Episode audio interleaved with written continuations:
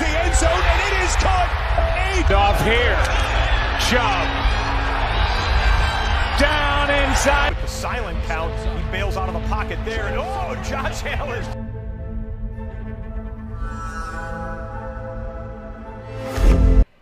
Hello, everybody, and welcome to another episode of the JWB Dynasty Digest, where we give you a consumable dynasty perspective. I'm your host, Wyatt. You can find me at WyattB underscore FF. I'm with my co host, Skylar, as always. You can find him at VFF Buffalo. And today we're welcoming a very special guest, the man, the myth, the, le- the legend, Dynasty Duchesnes. You can find him at Duchesnes underscore Duchesnes. How you doing? Freaking fired up to be here. How you guys doing? Doing great, man. Not Happy too to have you. So every show we like to start things off with a little fantasy football would you rather on the spot for you. So here's the deal. Austin Ekeler, Justin Herbert. One of them, their career is over. The other person, they go on to have great success. And we're not we're not throwing any age things that normally happen. Like this isn't Austin Ekeler's gonna fall off after you know 27, so you can pick Herbert for that reason. Like this is you know, uh, Austin Ekeler is going to be great till he's 30. If you have to go one way or the other way, which way are you going? I'm going Herbert. Sorry, I know I'm a big Ekeler guy, but I mean Herbert's the QB. Herbert's the Herbert's my guy. I'm an Oregon Duck fan. Like I love to see it. Herbert was like the 101 in that class until you know J- just and uh, Joe Burrow came on. But yeah, the ascension yeah. of other people. Exactly. I mean Herbert's Herbert's a freaking stud. He's my QB too. I, that's why I had to bring it up, and you, you've been riding that Ekeler train, so I just I had to, I had to ask. We'll come back to that riding the Ekeler train. okay. So I'm actually just going to go right back to you for our first player. So you're going to be talking about Gus Edwards. So tell me about it. Well, so Gus Edwards is I wanted to pick somebody that isn't being hyped up and talked about a lot. And now we were saying I was riding the Ekeler train. I was like the conductor of it, you know, early on in the offseason. It seems like he's gained steam. So I didn't want to bore people with somebody that they hear a lot about. So I'm here to tell you about beep beep the bus Gus, motherfuckers. All right. So get on the bus. Um, I'm not here to tell you, sell you that he's going to be an RB1 or even an RB2. But I'm going to tell you that he's going at sleeper ADP, like uh, running back 56, DLF, it's running back 52. I'm here to sell you on a guy that's going to be an RB3 flex that you can put into your uh, lineups uh, all year long. I mean, down the stretch last year, he gave you uh, multiple 10 point games to finish out the year in the playoffs. But this guy is somebody that he's gone over 700 yards all three years. Um, and what's changed is the first year was Joe Flacco with Mark Ingram. Then he had Lamar Jackson and Mark Ingram, and then J.K. Dobbins and Lamar Jackson. The offense went from 2,400 yards to over 3,000 the last two years, but it hasn't changed Gus's role as being that steady guy that they can rely on. And he's gone over 700 yards. The RB1 role might have changed in that offense, but his role hasn't. He had some good t- uh, touchdown numbers last year. He went for six. I don't think that's unreasonable for him to attain something like that this year. So I'm just saying he's a guy that like a JD McKissic, somebody that winning teams likely had as a as their last flex or something, and he's right. somebody that zero RB strats you can kind of target as as an RB three mold. Yeah, I'm I'm I'm think I'm closer to to you on Gus, but I know that Skylar's closer to that ADP. So Skylar, why don't you tell me why you're you know back further than than uh, Duchesne's here? See, I think the biggest thing for me that keeps me off Gus Edwards is he's just not exciting. Like you're taking him, you said um, he's maybe he's going to be an RB three, like you know somewhere around RB thirty to RB forty. I, I don't see that excitement. I don't know if his role necessarily changes if there's an injury to another player. I think he just is what he is. He's solid. You might flex him some weeks, but I would argue that he's potentially just a roster clog. And potentially in those spots where you could be rostering Gus Edwards or taking him in your drafts, you could probably instead look towards more upside plays or even honestly, I'd rather have a couple stabs at draft picks if somebody else is a little more excited on Gus Edwards than I am. Um, yeah. What say you about that? Well, um, at, it's all about the ADP. So where he's going, those guys with the higher upside are already being drafted. I mean, like I like Tarik Cohen, but I believe he's going above him. You've got people like um, uh, I don't know. I, I, didn't bring up the ADP. My bad.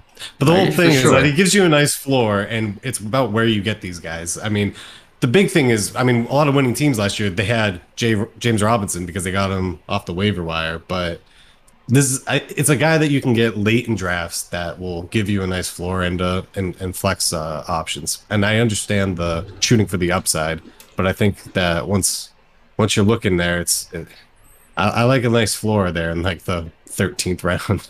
Sure. I mean, a couple names you see players going around them. You've got like Jamaal Williams, Tony Pollard, Alexander Mattison, um, Darrell Henderson, Javian Hawkins, these types of players. Would you take Gus Edwards over any of them? uh, Jamaal Williams is the only one that was close to me. Uh, what was the second one? Uh, it was either Pollard or Mattison. Might have brought up Pollard. Javian So, uh, Hawkins. Pollard. Pollard's a big guy because he could have the, the role of Zeke goes down. Zeke hasn't gone down. I know he's an aging running back, but some running backs are actually good after their first contract, you know, and Zeke, go to figure, might be one of those. So, uh, yeah, I'm taking Gus Edwards over all those guys. I have Gus Edwards as my RB30. He's in a tier of of RB3s, guys that I like as an RB3. It's a big tier, so he could easily, you know, fall down to 37, 38. if you have him at RB thirty, are you taking him over like a Zach Moss or a Ronald Jones? Yep. Uh, Rojo's right above him. I'm, I'm over Zach Moss. Yeah. He's the RB. He, Zach Moss is the RB two, RB three on a on a worse off, offense than Maybe three, than yeah. Baltimore. Okay. Yeah, I you know I think Skylar did hit on the the the actual knock for him in that like he doesn't have the ceiling that other players could have in Mhm. that area, but he also probably has the highest floor of those Yeah. players in that area on a week to week basis. So I where where everyone's coming from there. Uh, I'm gonna move on into my player, which is Miles Sanders, and I'm not feeling so good about Miles Sanders right now. Um, I know that when he was playing with Jalen Hurts, he was playing pretty darn well, but everything that's happened since then has made me worry about it. With the new coaching staff coming in from, you know, Nick Sirianni from uh, Indy, who's, you know, had a two to three RB system going while he was in Indy, coming over here, and then they draft Kenny Gainwell, they re-signed Boston Scott, they re-signed Jordan Howard, they signed Kerryon Johnson, which I know like none of these guys are that good, but like they keep throwing so many bodies in that room, it makes me worried about how they feel about Miles Sanders and how they feel about using Miles Sanders. It, and a lot of these running backs that they're adding are guys who are good in the in the receiving games. You know, G- Gainwell was like easily the best receiving back in the draft, and they drafted him. Boston Scott's no, no slouch. on Johnson's great in pass protection and is good receiver out of the backfield. So it really makes me worried about his role. And basically, the tier players he's in, if you can get someone in that tier plus something because someone still is really hyped on Miles Sanders, I'd make that deal in a second if I was a Sanders owner. Now, I've noticed when I'm in drafts, when I'm sitting around those spots where I'm looking at Miles Sanders as kind of a mid to back and RB2, I've ended up passing on him every single time. Even if I needed a running back, quote, needed in my roster at the, that point in the startup, I've just had no confidence in taking Miles Sanders. I've re, you know, I've taken guys, your, your Amari Cooper, like that whole mid range, Amari Cooper, Keenan Allen, Mike Evans, that range of wide receivers in your startup. I've tended to prefer to look at them over Miles Sanders every single time. How have you felt in startups, Duchesnes, when you see Sanders is there for you? Sanders is like right at the precipice of the RB dead zone. I feel it's like him and Mixon, and then you got start looking at Josh Jacobs, and then you're onto the clear tier of Hunt and Montgomery after that. Uh, I thought I was actually kind of higher on Slime. That's what Toronto Dave calls him. So shout out to him. I love that nickname. um, uh, I like Slime, but uh, I'm looking at his ADP and Sleeper has him at 17 and DLF has him at RB 11. That that does not seem right to me. No, that's no. way too high. I thought I was high on Sanders. I have him at 19, but he's in the tier of I feel comfortable if he's my RB2, and I'm scared to shit if he's my RB1. So Yeah, I mean, um, I, haven't actually gotten Sanders anyway. I have him at RB twenty personally. I, the- you know, and I, I could see myself even go going back even further. And I think Skylar hit on the point that really does it for me is that where he's going in startups is where the wide receiver value is so high that I'll never end up with a running back in that in that in that tier in that section of players. yeah. Now, why don't we move over onto you, Skylar? You're going to be talking about Antonio Gibson and how much you love him. Yeah. So when it comes to these these second year running backs, these sophomore running backs, I just am struggling to find something not to like about Antonio Gibson. First off, he led the way over Swift, Clyde Edwards-Helaire, J.K. Dobbins, and Akers in points per game last year on the season. And you, what excites me most is that little five game sample size we saw. I know it's not the biggest, But right when he broke out in Dallas on Thanksgiving, going into the bye week, and then he came out rolling right right into the the toe turf injury. But over those five weeks, right. he got almost 100 fantasy points. It would have been the RB four at those numbers, and he was he was getting just under 20 fantasy points per game, half PPR over that stretch. It's just ridiculous. You see his skill set. He's a patient runner with breakaway speed. Those are two things I love out of my back. He's got 98th percentile 40 yard dash, 99th percentile speed score. He's a dual threat. You know, he caught 36 passes on 44 targets last year. And everyone who keeps telling me that they want to see him get more catches or they don't know if he's going to get those those receptions or those targets. You know, let me read you a list of backs who had less in their rookie year. Ezekiel Elliott, Dalvin Cook, Todd Gurley, um, Aaron Jones, DeMarco Murray, Devonta Freeman, Marshawn Lynch, Jamaal Charles, Ray Rice, and Melvin Gordon. And all of those guys went on to be very quality, you know, uh, backs when it comes to the receiving game. So he's got size, speed. He's got the you know the workhorse frame. He's durable, 6'2", 220. I'm just really struggling to find things to, to not like about him, and and the coaching staff won't shut up about him. It's been since they drafted him, you know. So I, I'm not going to sit here and say he's McCaffrey, but you don't have to be to be an elite back. I think the biggest wrench for Antonio Gibson is um is could be Curtis Samuel. Same thing with F one. I think he brought in he could do a lot of the same things, and I I tend to put a lot of weight on free agency because they go out and sign that man to bring that man in. So I like AG. I just I, I worry that maybe Samuel takes away from a lot of what AG does.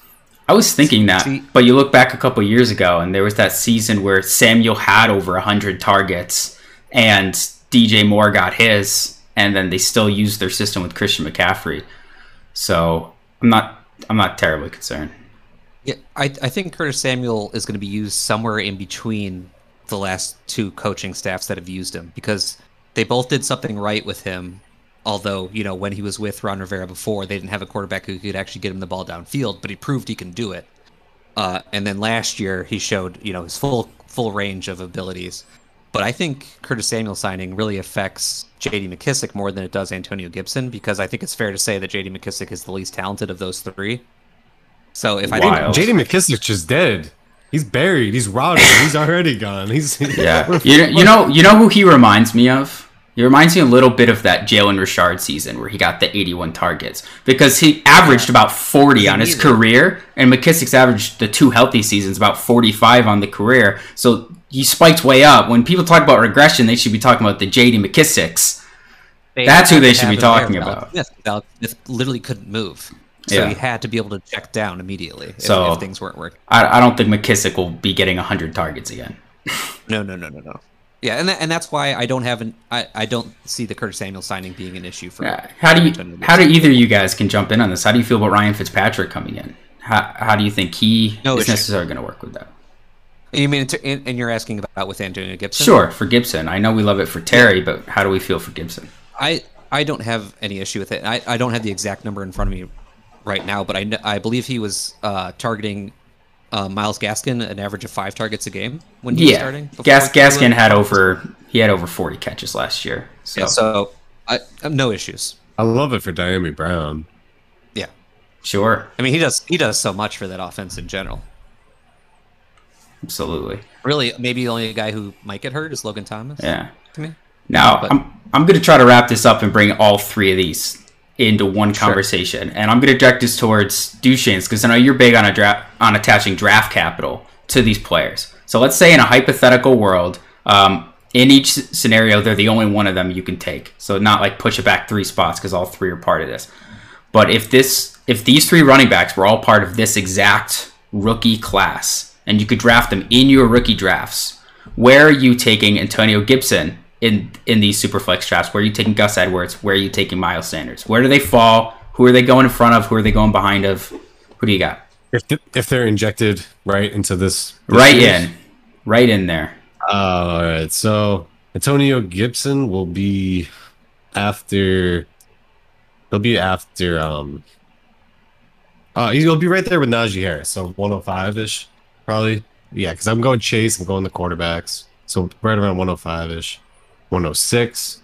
Uh, Sanders, we're looking right with Javonte, so 109, 110 ish, right around there for um, Sanders. And then Gus Edwards, I'm taking him before Gainwell. I'm taking him. So I'm taking him after Sermon. So that's So- around 208, 209. Yeah, 209 ish, 210. You have any problems with that, Wyatt? Where he's taking him? would have Antonio Gibson before Najee. Like it wouldn't be a either or there. I would just have him straight up above. But otherwise, I think it was pretty good. Yeah, to the point of Chase. You threw Chase there. You like Chase over Antonio Gibson. If you're in a startup, straight up. Chase is my 102, baby. He's been, stay, he still is 102. There you go. And I have no issues with people preferring the wide receivers over running backs that are like in similar rankings because wide receivers just you know have the the better shelf life.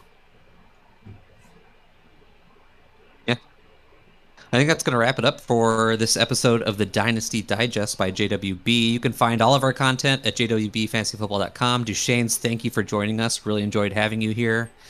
Uh, we'll see you next time. Thanks for having me. You got any uh anything going on, Duchesne's? Um, just terrestrial takes. Find that on your podcast Drew, plug your list. Um, yeah, I'm not really good at plugging it. No worries. um, we got a new one coming out this week. We didn't have one last week, but two weeks ago we did a cool one where we had a, a psychologist on and we talked sort of about some more psychology and some other stuff. So that was kind of cool. But um, yeah, you can find me on Twitter at Duchesne's underscore. You got a link to everything I do: rankings, articles, podcasts, the work. Love it. I'll say that sports psychologist episode was really good. I really enjoyed it, so I would suggest anybody Absolutely. go listen to it. Thank you. All right. Well, we appreciate you coming on, Alex. Have a good one. See you later.